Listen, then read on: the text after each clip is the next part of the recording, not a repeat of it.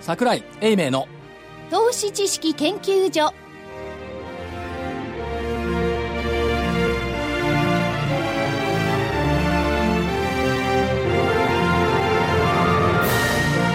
皆さんこんにちはこんにちは桜井英明の投資知識研究所の時間でございます本日もスタジオに桜井所長本日もではなくて本日はおります正木隊長まさきですこんにちは福井主任研究福井員ですこんにちはよそして金内でお送りいたしますよろしくお願いいたしますお願いしますろしくお願いしますえーさてこれは木曜日に収録しておりまして金曜日の放送なのですけれどもここまでのところは木曜日が474円安その前496円高月曜日が479円安先週末は69円安7日は423円安そんなことでございました私分これえっ、と今日は結果的にはいくら安で終わったんですか474円今安日木曜日ねまあまあ木曜日ですね。あ木曜日ね、はいあそうそう14日の木曜日はい、14日は474円安昨日が496 96円高円高ということは昨日の上げか上げた分は全部は消えなかったってことまあほぼほぼ吐き出しました あのそうは言いますけど22円の言葉ですね。そう、木曜日にですね、 本当に一時700円を超える下げ、ちょっと辛いかなっていう気がしましたね。今日正木さんいつになくノーベンだねいえいえ、出だしだけです。あそうですすいませんです。はい桜井さんが喋りたくないかなと思って喋ってるんですよ、あみそんうなな。のちょっとお疲れかなと思ったんで、いやー、疲れてはいないですけど、何が悲しいって、1月14日は、株高 の特異日なんですよ、木曜日って。そうでしたよね。これがまあおっ、しゃってしたよね1日早く水曜日に来ちゃったんだよね。でも1月14日上げの特日っておっしゃいますけど、2015年1月14日も日経平均昨年来安値ですよ。うん去年今年とね、1月良くないんですよ。た変わだっちゃったの、か過去戦後で見ると37勝12敗、おー。勝率75.51%。え、戦後で見たってもうほら、これまでの下げが戦後最大の、最長の下げでしたからね。年初6ねえ連6連敗。敗。 6 1日戻してまた反落。 6連敗で止まってよかったよねって。ねそれは水曜日にしたんですね。そうそうそう。だうですよね。から6連敗で止まんないで7連敗になっちゃうと、実は安倍政権になってからは5連敗がずっと続いていたんですよ。あーで、6連敗したのは昨年の8月だったんですよ。で、7連敗になると、野田政権の末期までいかないとない。あの一番ひっどいかった時ですよだからねも。し7連敗していると、いや、それこそ衆議院解散しますかって話になるかもしれなかった。まあ株価でそれはないでしょうけれどもね、よっぽどいのことやいはや、ない株限りは価、まあないでしょうけど、株価のアノマリーからいけばね、うんああ、なるほどね。そういうレベルの7連敗だったっていうところ。異常事態ですよね、ってこと は。うん、異常事態って、その表面上見てると異常事態なんですけど、ただままだ聞いてるのが、はい。 25日とか騰落レシオとかまだ聞いてるんですよ。これだから木曜日にまた、あの、騰落レシオ等々60割れるとかね。そうですよね。値下がり1795うんそういうレベルにる。なるでしょ、そういうレベルになってくると、これがじゃあ金曜日、これ金曜日の引き跡放送ですけども、聞いてくるかどうか、そこ問題なんですだからね。これが聞け聞いてるんならまだ平時なんですよ、これが聞かないと、やっぱ乱世だ。え、じゃあ金曜日続落してるかだからどうこの今まさにこの放送をしているこのタイミングに、あ、でも4時半過ぎか、これ放送そうそうそう引けて後どでうすからどうだっ結果たが出ておりのますと、要するに、平時なのか乱世なのかの見極めはそこでつけなくちゃいけない。あー大事な金曜日なんだ。ですね。でちなみに今日持ってきました。正木さんがね、見たくないっつうのをこれ持ってきた。持ってきた。ああ。おお。新根足3本の突き足、月足で見ないですよね、なかなか。見ないね。い、や見事にね昨年7月の2万頃585円から引転してるのよ7月。でこれを12月2日に気がついたのよね7月のなのにですだかって月足の3本足なんて見ないもんあ、やっぱり。これをね、ボソって言ったんですよだ。って月足の3本足見ること自体がイレギュラーよそうですよね。でも見たのよ12月2日ちなみに12月1日が2万コロコロ12円だったの、そうそう。で12月の2日の夕方にこれを見ての夜に正木さんに、実は月足で見ると三振で三本足だ、引転してるのよって。それがあの例の暴走ですか暴走。その暴走。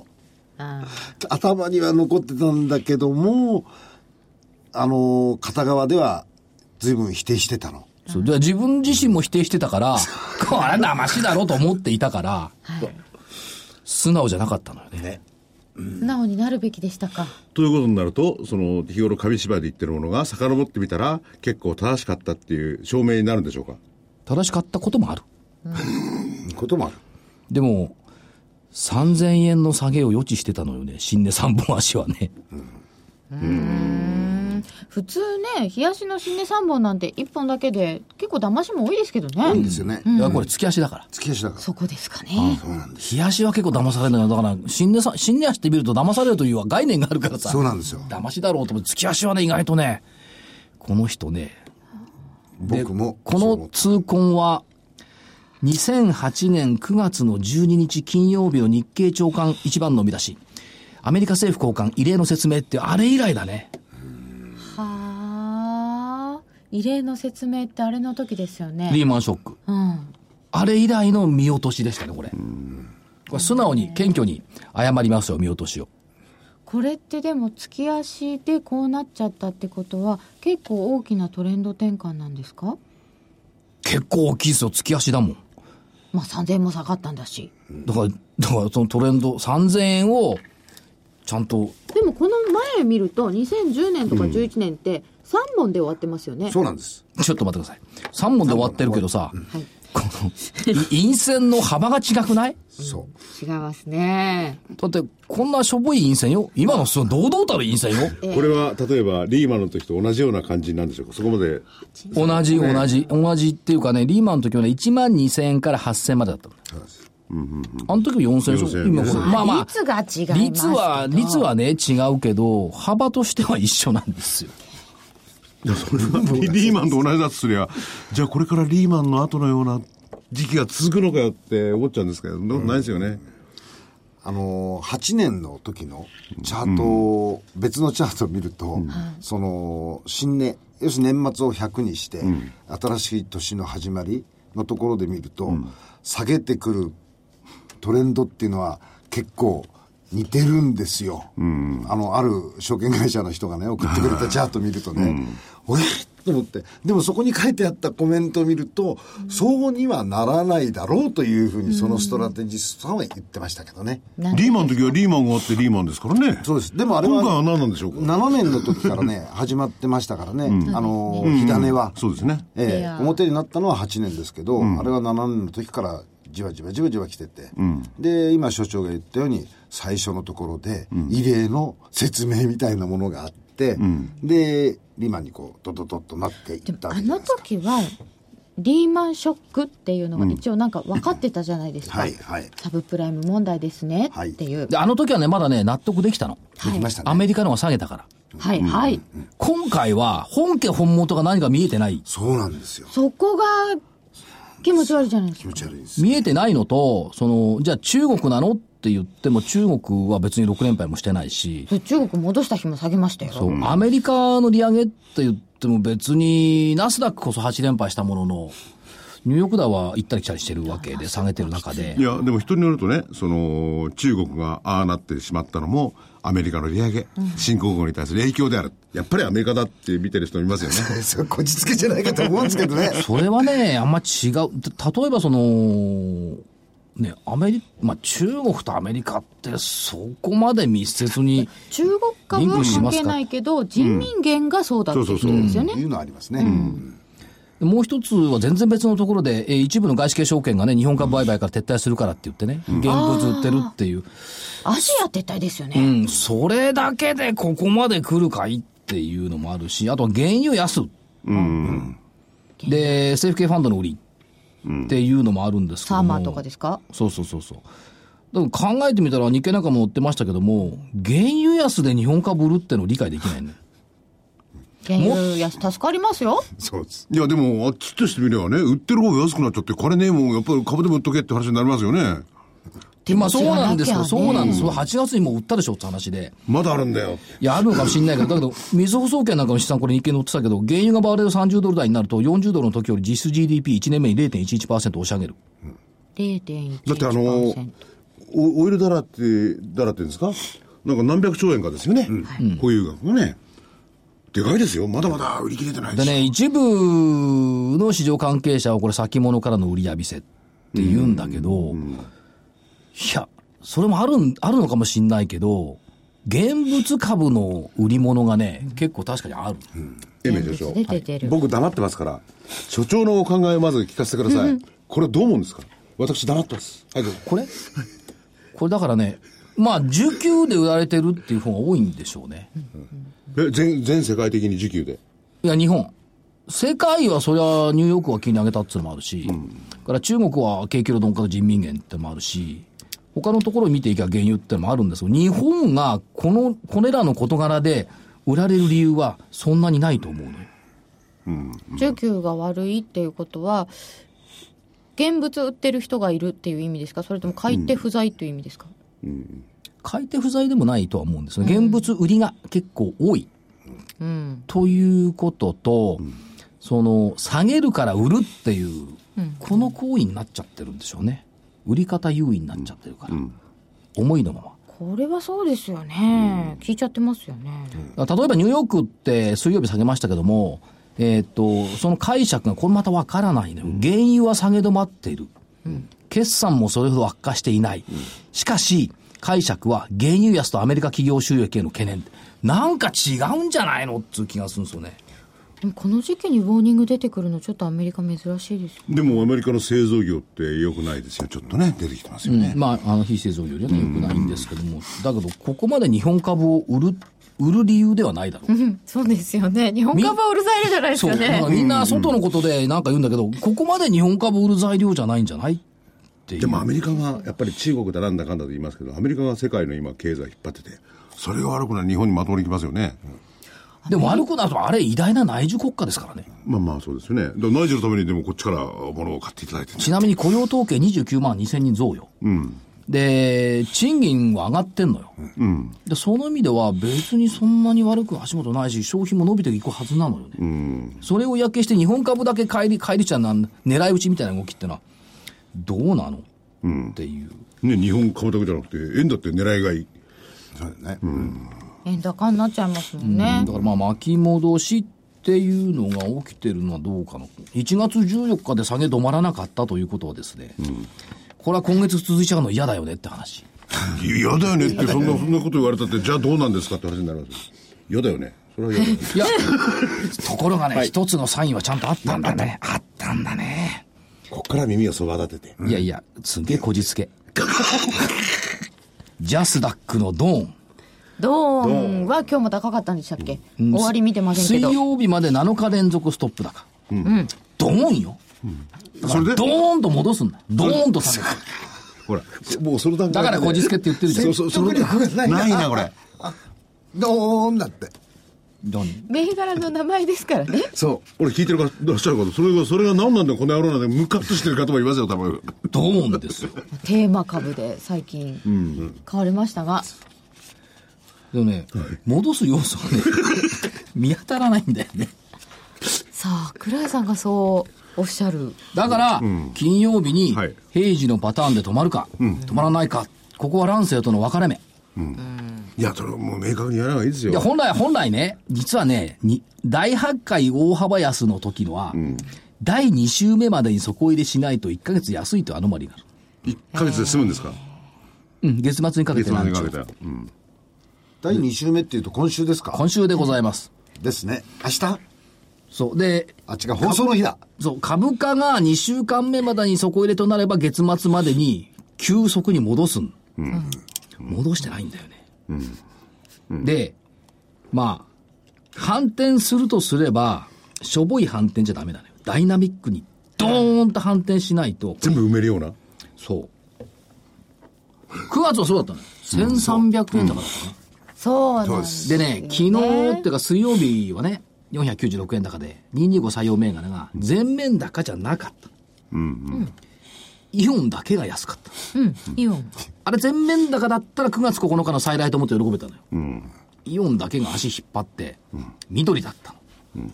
それが問題だった。じゃあ9月9日は全部真っ赤っかでしたか全銘柄真っ赤っか。私記念に写真撮ってあります。おお、白黒でちょちょ東京、カラーで東京証券取引所で全部撮ってあります。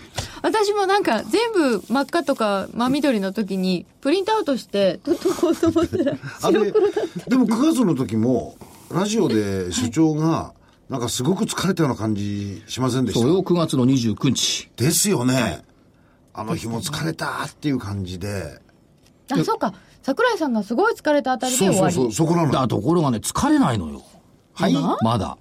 疲れないの、いやでもね先週はね結構疲れてましたよあそうええそれを特攻しちゃったんですよねもう8月9月は顔が白かったですねじゃあそれは簡単理由があるいつにも増して去年の夏は雨が多かった、曇ってた、ゴルフに行っても焼けなかっ単純な理由そういう白じゃないですよた一つだけね、えーもう長い目で見てね、はい一つだけこいつ材料かなと思うのは逆ウォッチ曲線の突き足何ですかそれ難しいですね何ですかこそっれちってこういう左側周りの、時計の反対回りするんですが、株価の、その、なんつうの、プロセス、周期なんですけど、出出来来高高がと値段で増えて株価が上がって、で、出来高増えつつ株価下がりの、出来高減って株価がそこを打つっていう。これがね、出来高、まあうん一番下がね、えっと、だいたい時計で言えば、6時のところからスタートして、 6時のところ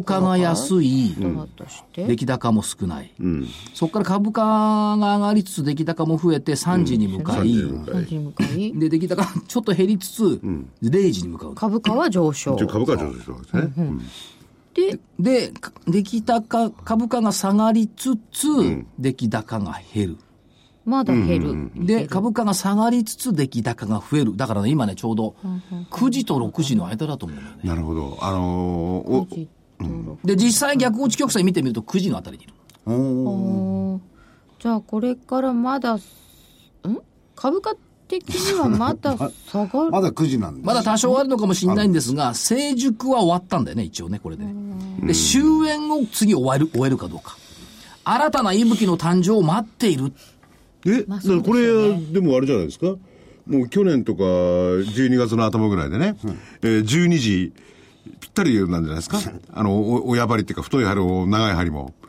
そうだからこれから太い針も長い針も一本しかないんだから一本なのこれは、さっきのでいくなんとかこういう12月の2日ぐらいのところで12時を過ぎてそう12時を逆に回って1時2時3いや時逆でしょ11時の方に行くんでしょかって11時あ19 11時時のそうそうそうそうで,、で出来高減って株価下がるの時期を今迎えてるわけよ、でしょ、だから今9時なのかで違うそのその先の出来高増えて株価下がるか今ね出来高増えつつ株価下下ががるるだから9時から6時の間なんだよなるほどでこれが6時まで行ってくれりゃ新たな息吹になるただ6時まで行くにはまだちょっと時間そうちょがっと時間がねあるんですねそうするとさっきの月足の三本新根足の陰線の3本目がこれからできてくる可能性があるのかなっていうよくないじゃないですかよくないんですよ もうちょっと覚悟かないやーだけどあれですよもうちょいよもうちょいです じゃあじゃあそのもうちょいの根拠は何ですか根拠は何ですか9時と6時の間9時と6時の間にいるんだからはい6時まで行けばもうだから今ね9時にいるんじゃないと3時8時なのか7時なのかがまだ分かんないっていういやできればね6時35分ぐらいでいてくれると一番いいんだけど結局ね私は誰ここはどこみたいな感じですよねもうこれ、今日はいつとかねやっぱり年、年変わると、株で年変わるっていうのは、本当は2月の3日、4日から変わるんですけど、うん節分節分で年変わる。なんかね、ガラッと変わりましたよね。第8回から。ちなみに申し上げときますが、昨年の日経平均曜日別の勝敗、はい何曜日が一番強かったと思います北浜さんの水曜日、そう思うでしょう、金曜なんだよね。えあ、金曜、ごめん木曜、木曜。木曜おお35勝16敗、勝率69%。これがトップ、次が金曜31勝20敗勝率61%、そして北浜さんの水曜日28勝19敗勝率60%北間さんね、株がなんとかだって言ってるけど、自分で言ってるだけなんですよ。実は木曜実はこの番組この番組なのあこの番組っていうかね、バトルの日が一番高い高かった木曜日が。だから投資知識研究所の番組やってる日は高いかもしれない。あ、木曜、金曜です木よ曜、ね金曜ですから。ただですね、あと月月火でいくと月曜が21勝25敗勝率46%負け越し、火曜が24勝25敗勝率49%負け越し、なんですよ、で、はいえーっと終値で100円以上上昇した回数、月曜15回火曜16回水曜16回、木曜20回金曜15回、あ、それで、木曜が突出して100円以上上昇してたそうか、それでいつもあのー木曜日にやってるバトルでは、100円以上上昇の上上上上って言い続けてるんですね。そう、でもこれ、でもすみませんけど、これ計算したのは、あの、今年の大発会ですからね。で、逆に、100円以上下がった曜日。これ木曜日が13回なんでね。で、月曜14回、火曜15回、水曜9回、木曜13回、金曜11回。金曜が少ないんだよね。いや、ついだって9回でしょ、水曜日が。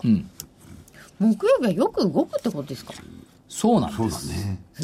それ、あの、所長がお調べになったんでございますかいえ、私の知り合いが。知り合いが、知り合いがお調べになってですね、ええじゃあそれから何が上がるんですかよく調べたら頑張ったっていう感じは上がるんですけど。いや、市場関係者こういうの調べるの好きですよね。ね。もう、とて曜日も、特と製ても優秀な女性のあれですよ。あの、キャスターさんですよ、これ。だだからそれ昔ラジオ日経にいたこともある。それ、それから何をしようってことなんですか、その方は。いや、データを毎年こはい。う、やっとくんです。じゃあ、じゃあその人がもし投投資家だったら、なんですか投資家じゃないもんキャスターいだ。やいや、まあ、投資家だったらあるとすりゃ、水曜日に買って木曜日に売るってパターンを。いや、月実務火あいやたりに月月火火火の木金売りでしょうね、こそれうでね。すか。それはちょっと有効そうじゃないですか。なんか感じですね。まあこれ昨年に限ればですよ。あそうなんです。そこが問題なんですよ。だからそも正そもそうとは月限ら正ない。月で変わっちゃうって言ってるじゃない。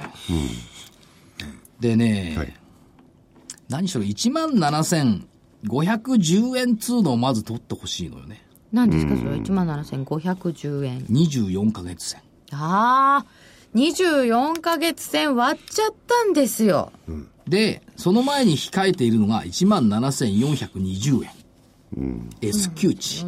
420。ああ、S q 値。はい先週の金曜日に S q を17,420円で通過して下の幻だったんですが、えー火曜負け、水曜勝ち、木曜負け。だから金、火、水、木。 3回負けておられるんですね。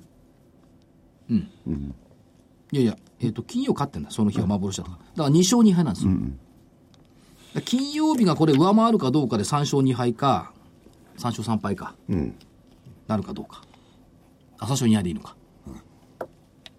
ここがポイントかと思いますよね。木曜日のザラバでも話題に出たんですけど、24ヶ月線ってアベノミクス以来ずっと右肩、右右肩肩上がり。え割ってないんですよ。なってないっす。割っちゃったんですよ。ねえ。バギバキッ。そうなんですよ。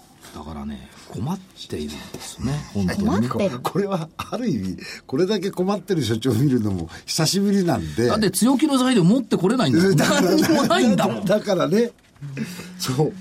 あの、いろんなコメントをこう読ませていただいてるじゃないですか。それでも、これってなんかこう、光るなっていうのはね、なんかこのとこ数日間ないんですよ。ないない。ダメだ。ないんだよ。なんか、あの、隊長え、なんか同情を抱いてないですかじゃあだから日本人はダメですそういうこ とは。 12月の2日以来ね、ちょっとギラッと暴走がないんですよ。わかった。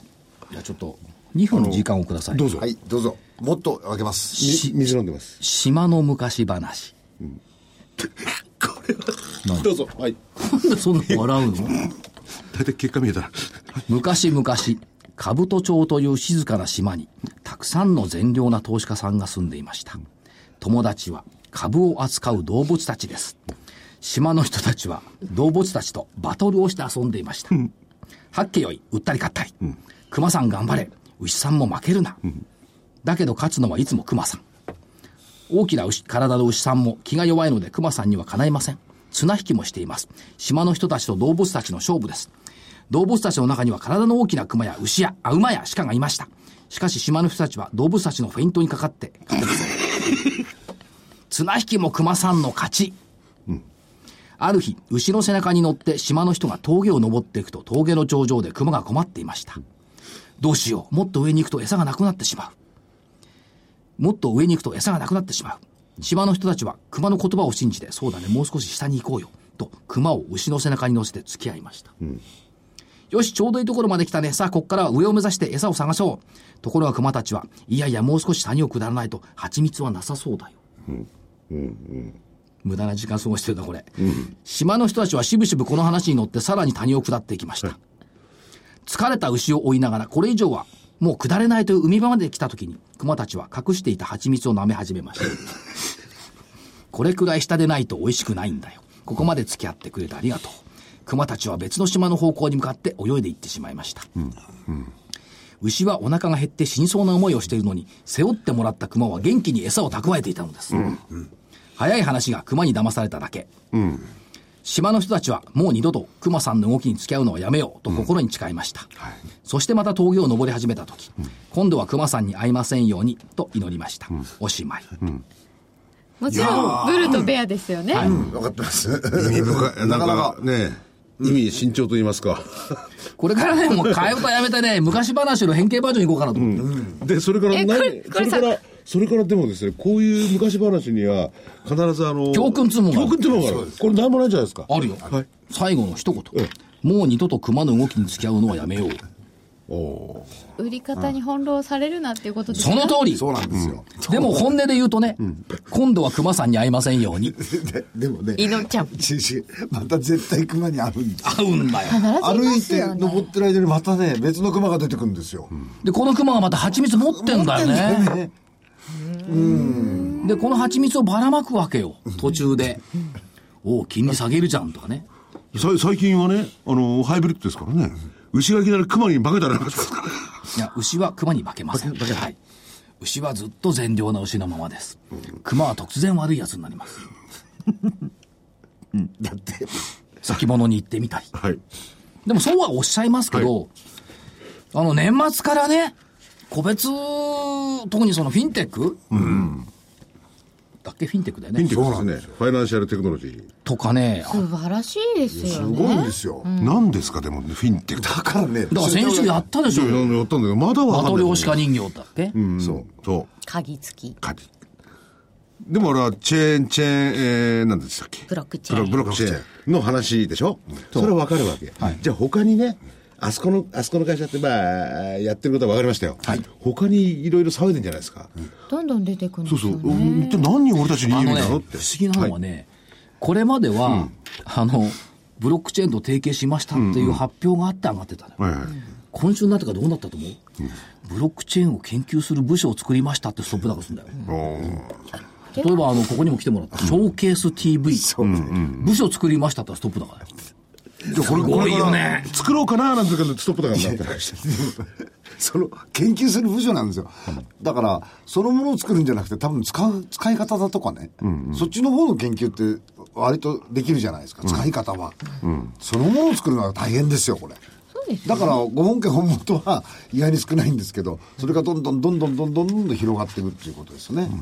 でよくほら、家計簿だとかね、はい何枚かのカードを1枚にできるとかね。い。いもん、カード持たないもん。家計簿家計簿つけるほど別にうち借りないもんとか。いやあとポイントですよね、ポインあト ポインねト。ね。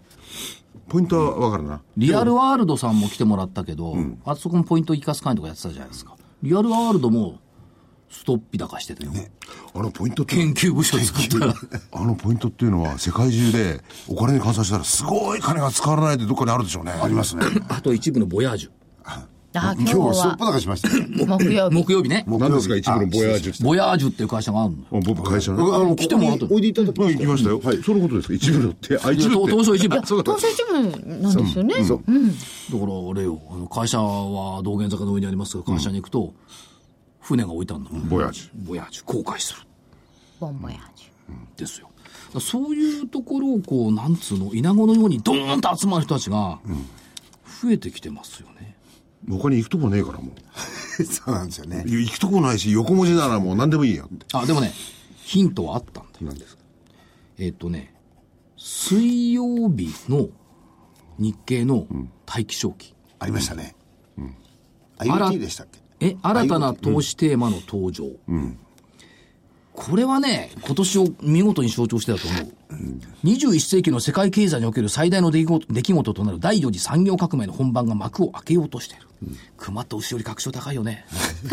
ところで、第4次っていうんですか、第3次は何だったんですか今から言います。はい産業革命は、蒸気機関の1時、電気の2時、生産工場の自動化の3時を経て、今、あらゆるものをインターネットにつなぐ IoT と人工知能を融合し、様々な産業で活用する4時になる。なるんですかね。でそれってあのドイツがやってるインダストリー4.0とかいうやつですかそうです。で、長期にわたって投資家をハラハラドキドキさせる新たなテーマの登場だ。ハラハラするわけですね、また。新しいから、えー消えていく職種や企業も多いが、投資機会は IT や IoT を活用して、効率化や生産性向上を目指す企業などに幅広い、でアメリカシリコンバレーで若者たちが言ってることは、既存の銀行は急速に衰退し過去の異物になるそうでしょうね。多分。それどうなんですかね、うん、わかんないですけどね。これね信任力が違いますもん、やっぱりこ。れね起きてるんだよもう、今年になってから三菱 UFJ の時価総額が、ドコモと NTT に負けて4位になった、だからね、例えばアメリカとかヨーロッパなんてすでにフィンテックですか、俺も数年前から出てますよね。だからみんな銀行が逆に買収に動いてるんですよね。日本はまだそれができないからね。で、アメリカで起きたことは日本でも必ず起きると思えば、例えばかつて言えばモータリゼーションってそうでしょ、チェーンストアってそうでしょ、まあコンビニだって言ってみればそうですね、マックもコーラもそうだ、ということは、はい起きるんですよ、これ、日本で、タイムマシンのように舞い降りてくるんだね、IoT が。だから IoT が今年は元年として、年初から動いている。 IoT はなんとなく分かるような感じがしますね、私でも。うん、まあね、IoT はね。 IoT はね。これね、福井さんには言ってないけど、か IoT 隠してたな。隠してた金内さんには昨日教えた、IoT が進むとどうなると思う、ね。まずね、あのー人がいらなくなるんだ。違うのなんでテレパシー通信ができるようになるテレパシー通信はい。脳波を電波に変えてインターネットを通じて、また電電波を脳波に変えて、福井さんの頭の中にぶち込まれるようなシステムができてる、そうすると、はい。考えたことが、インターネットを通じて福井さんの頭の中に入ってるやだな、俺。やだなってやだな嬉しそうじゃんだっ俺。ていやいや、やだな、俺。こんな俺の頭の中見られたら、あいつ、エッチなこと考えてるなとか、こんなことになっちゃうんだから。その通りの例えばね満員電車とか電車はい駅とかね、ええあこの人綺麗だなとかね、思った瞬間にその人の頭の脳波にバーンと入っていっちゃうかもしれない所長、そういう世界で生きていたいんですか、あなたは。いや、そういうふうなことが起きるかもしれないって言った人がいて、で、その会社の社長さんなんですけど、その会社もやっぱり IoT をやってる会社。やっぱそういうふうに動いてくんじゃないの世の中ひょっとするとね、はい今、物買いに行くとさ、カードお断りっていう会社、今減ってるけど昔あったじゃない。昔ありましたね。手数料かかるし、そのうちね現金お断りっていう会社ができると思ういやー逆説的なんですめんけどどくさいですもんね、管理もしきゃいけそうなっいした時にスマホの決済とかが役に立ってくるわけ、でスマホで金銭決済なんかができるようになると危ないから、これをガードするためのブロックチェーンが必要だと思うどうだそういう意味ではブロックチェーンっていうのはね、先週のあれじゃないですけど、いいもんですよ。そう。いいもんでしょいいもんです。時代が変わるっていう、だから我々の、このなんつうの、もう還暦に近いような年齢で物事考えちゃ、ついていけないかもしんないってことですよね。還暦に近い。過ぎちゃってますよ。過ぎちゃった人はもう無理。いやーあのついていねくの大、変今の話でね、彼女さん、現金ではいお給料もらったことあります覚え、記憶。アルバイトの時にあ、そうはい。所長の時は、また現金でした会社入った時は現金。現金でした。現金だったよ。でしたよねボーナスは小切手。でしたね。起きてたでしえだってボーナス小切手じゃないと立っちゃうもんね、下手すると。ほらね。たくさんもらってたことがあいるや、同じだ、それ以上もらってるでしょ。いやいやいやそうですよまあいい証券会社でしょまあ いいょ。小切手が束だと思う。すよあのね、そうなんですよ。僕は最初から給料もボーナスも全部現金でもらってたんです。で、今の例えた通り、奥さんが銀行振り込みは嫌だっつった覚えがあるんですよ。ありがたみがあそう。りますよね。そう。奥さんは言わないでしょいや、言ったんですよ。なぜかっていうと、よくできのた奥さんですね違う誰の口座に入るのって話になって、あ正木さんの僕口座の口座に入るでしょ、そうすると分かんないんですよ。あいくら貴回ってきた重に行けばわかるじゃん基調に行けばね、でも通帳僕持ってたら分かんないじゃないですか。そんなワンマンだったんだすごい強い停止だったんだ、まあまあ要するにそういう低いけど全然ふ逆じゃんそういうふうなことがね、やっぱり今度また新たに起ころうとしているのが今所長が言った、現金はお断りっていうことになってくる可能性もなきにしもあらずですよね。だから決済方法ってすごい変わると思いますよ、その通りですよね。まあ、ビットマネーなんかそれと同じようなもんですよあね。そうなんですよね。うんだだってスイカで新幹線乗れるようになるんでしょ今までスイカで新幹線乗増れなかやったんすっだて言ってましたね。だって金融機関の持ってる、あの、最も大きな力の中の一つは決済ですからね。決済機能。決済機能ですから。そうですよねだか。ら決済機能です。銀間違いな行く。が今まで独占してきた機能ですよね。そうです。いや、だからそれでフィンテックでそれもできるって話になるわけですもんね。はい、そうですね。うんだから銀行いらねえんだ。銀行もいらないしだから小売店に行ったってお金いらない、かもしれない。で決済機能を例えばですよ例えばこのどうなるか分かりませんよ、その小売店の問屋さんの決済を代行してやってるような会社がね、やるとすればね、それはまさしくそれはフィンテックに確かなるわなとありますね。でもその前に物っていう動きと決済という動きを考えれば、物が一発で動くんだから決済必要なくなっちゃうんですよね。その場でできれば、タイムね。ラグがあるからそういうのが必要なんだよね。でね、そのものが一発で動くっていうごご指摘で、はい廃れないのは物流だよね、絶対ネット通販で買おうが何で買おうが運んでもらわないと。そうなんですこれはね、10年前から言ってるんだけど、なかなか物流系は動かないんだけど、物流系リートは良くなってきてるよね。なるほど。物流センターは随分作りましたよね。いやしかももうすごい、あのー技術的な進歩、単なる物流センターなんてもんじゃないですからねあ今はの中で、あのーロボットのこう台車がそうです動いてちゃんともうでも人がいらないんですからいや、だからそ、その人がいらないってのは問題なんですよ。これからどんどん人のいらないものが増えちゃうわけでしょはいで、フィンテックができれば金融機関の人も同相当削れるんですよね。そうですね。ほいで今度は自動運転ができればトラック全部自動運転。そうすると運ぶ人もいなくなる。誰が勤めて、どうやって金払うんいでやすか、だか俺らたち失業者はね、2045年に向けて増えるっていうのは、ザ・セカンド・マシン・エイジそうですよね。の本の中に出ていること。なるほど。第一次産業革命で、まず馬がいらない。うん、いなくなった。馬が失業者になで、っいろいろこう第二次産業革命もあるんだけど、次はもうネットが人間のやることを全部やってくれる。ロボットとか。と失業する。あでもそしたら自動車ができた時とか、あの工場ができた時機械が出た時も失業したんですよね人間がいっぱた。い人間したでしょうね。だって、そもそも自動車ができた時に、馬車の魚車っていらなくなったうん、まあそれは運運転手さんに変わったわけですけどね。それを馬車の業者と運転手さんの数は大きく違うと思うよ。運ぶ量が違うもん。うん、まあまあまあ。でも、あの、それで、産業革命が起こって、一気に経済が花開いたから、運ぶ量がガーンと増えたわけですからね。全体量がね全体量はね。ああじゃあこっかだからそらう全体がなる膨からまなっいてとことですかかんないんだなうんそれでは、はい。ここのヒントはもう一つあって、前期の小売業の、まあいいところと悪いところだって、ファーストリテイなんか良くないんです。うんよよくないですね。出てきましたね、とうとう。高いものが売れるってのがえ、出てきましたねファーストリテイの場合には、高くしたから売れなくなったっていう捉え方が出てるんですよね。うんファーストリテイリングはそうですね、いやそれはそう GU が増えてましそたれからはそうだ。だけど、それはマーケティングしてが悪いんでしょ。いや、笑わないでそうでしょ。小売りは客単価を高めて稼ぐっていう見出しになってましたけども、高め消費を取り込み、客単価を上げたことが好業績を牽引した。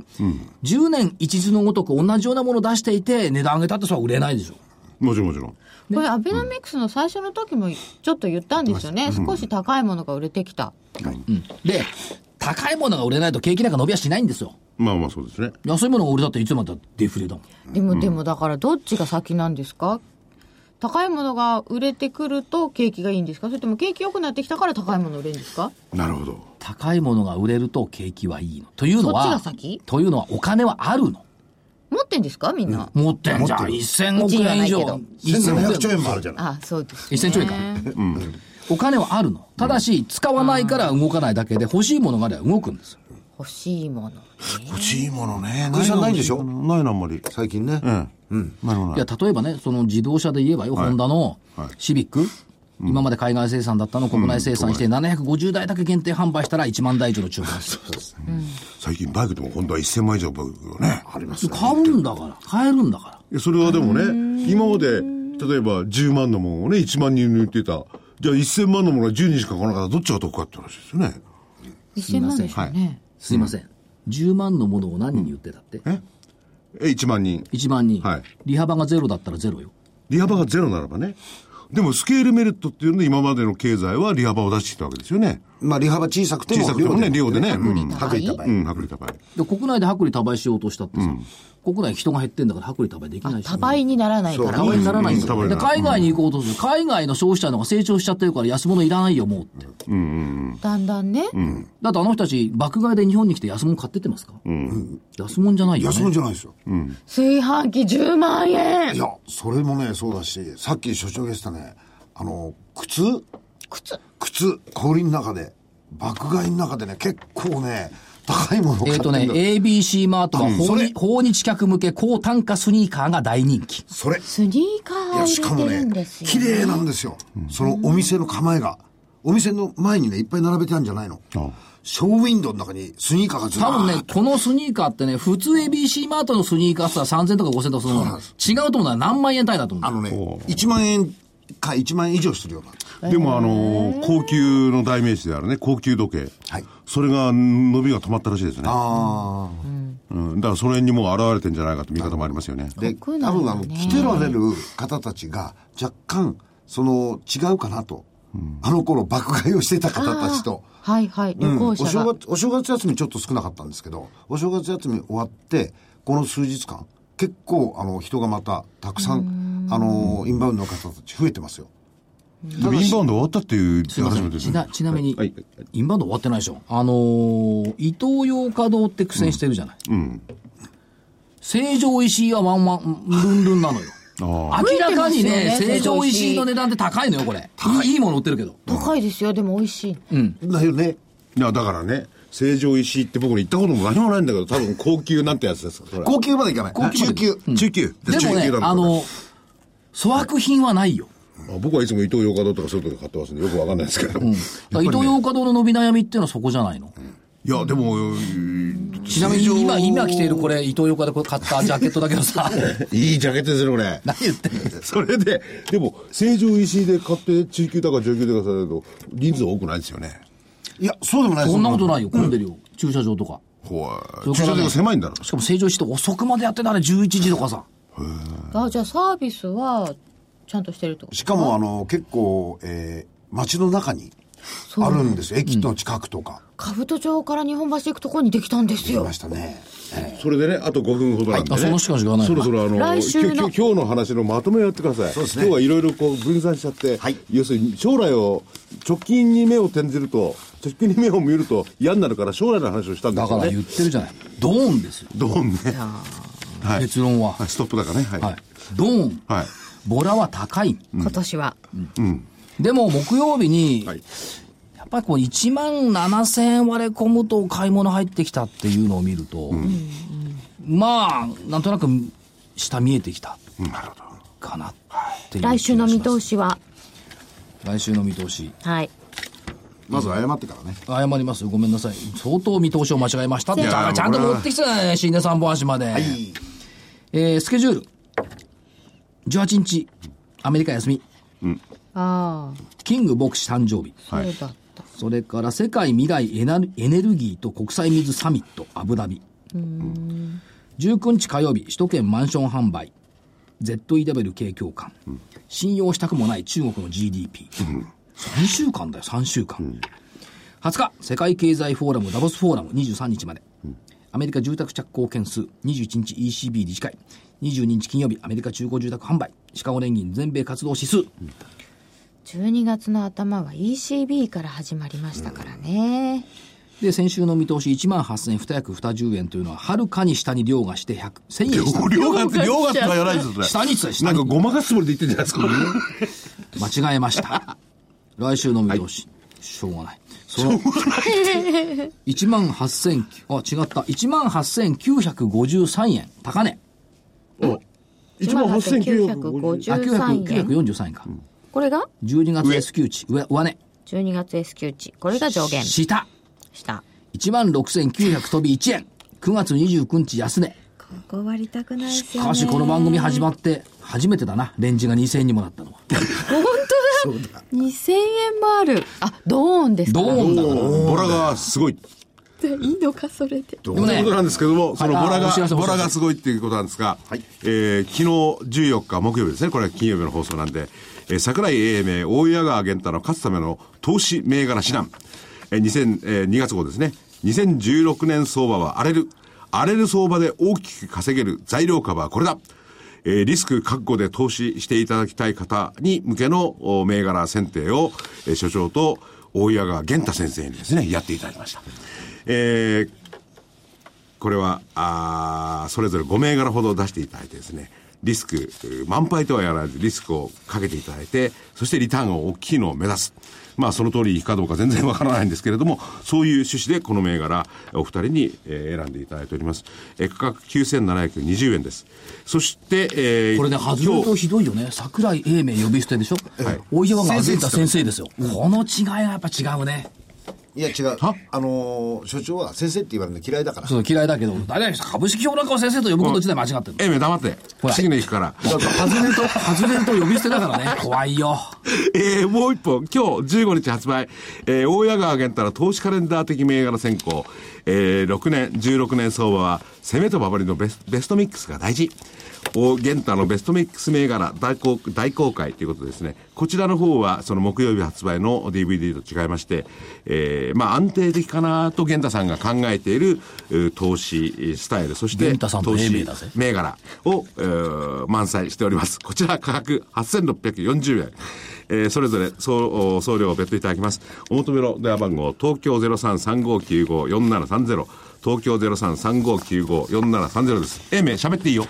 しかしさ、日経平均今日474円、あ、木曜日474円下げたんでしょ引けた後、上海3000ポイント復活です。これ何なのって思わず言いたいよね。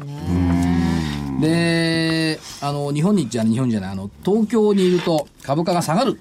はどこに行くんですか私はもう西に逃げる。言っちゃいけ遠ないんだよ征ね金金曜日、う。はい。ね、これ今放送している途中ね、はい金曜日は岡山、あーもう西だ西向く桜井を願って。逃げたな遠いよ片道3時間。で、えーっと、来週はもっと遠 く、沖縄に逃げる。あいいで暖すかいね、沖縄。うん。岡山、すいま沖せ縄ん。と。これはね、2時間半で行けるんだよね。岡山より近いんそうだですよよね。だからもう西逃げます。相場のためを思って。それもこれも全て相場のため。個人投資家のためですよね。個人投資家のために。もう逃げて帰ってこなきゃいいの体を張って、 体を張って西に行きます、私は。それで高いと、ちょっとしばらく西に居ついてって言われそうな気がします。あ、そういえば来週も、おー今、い来週は沖縄でしたっけ来週の金曜日は、金曜日の放送の時は沖縄に行きます。すね。これは期待できそうですね。随分言ってるうんいやいいか沖縄から帰ってきたら古賀だからこれ北なんだよね まず、沖縄で、そうか、そう総ですね裁。のりしろを、はい。ちょっとちょっと稼いで帰ってきます、でも、あの、新年じゃねえや、あの、月足の安いやつ、どうにかしてほしいもんですね。ですね。お願いしますよろしくお願いします1月の終わりまでになんとかなってくれればということで今日はこの辺で失礼いたします失礼しますお願いします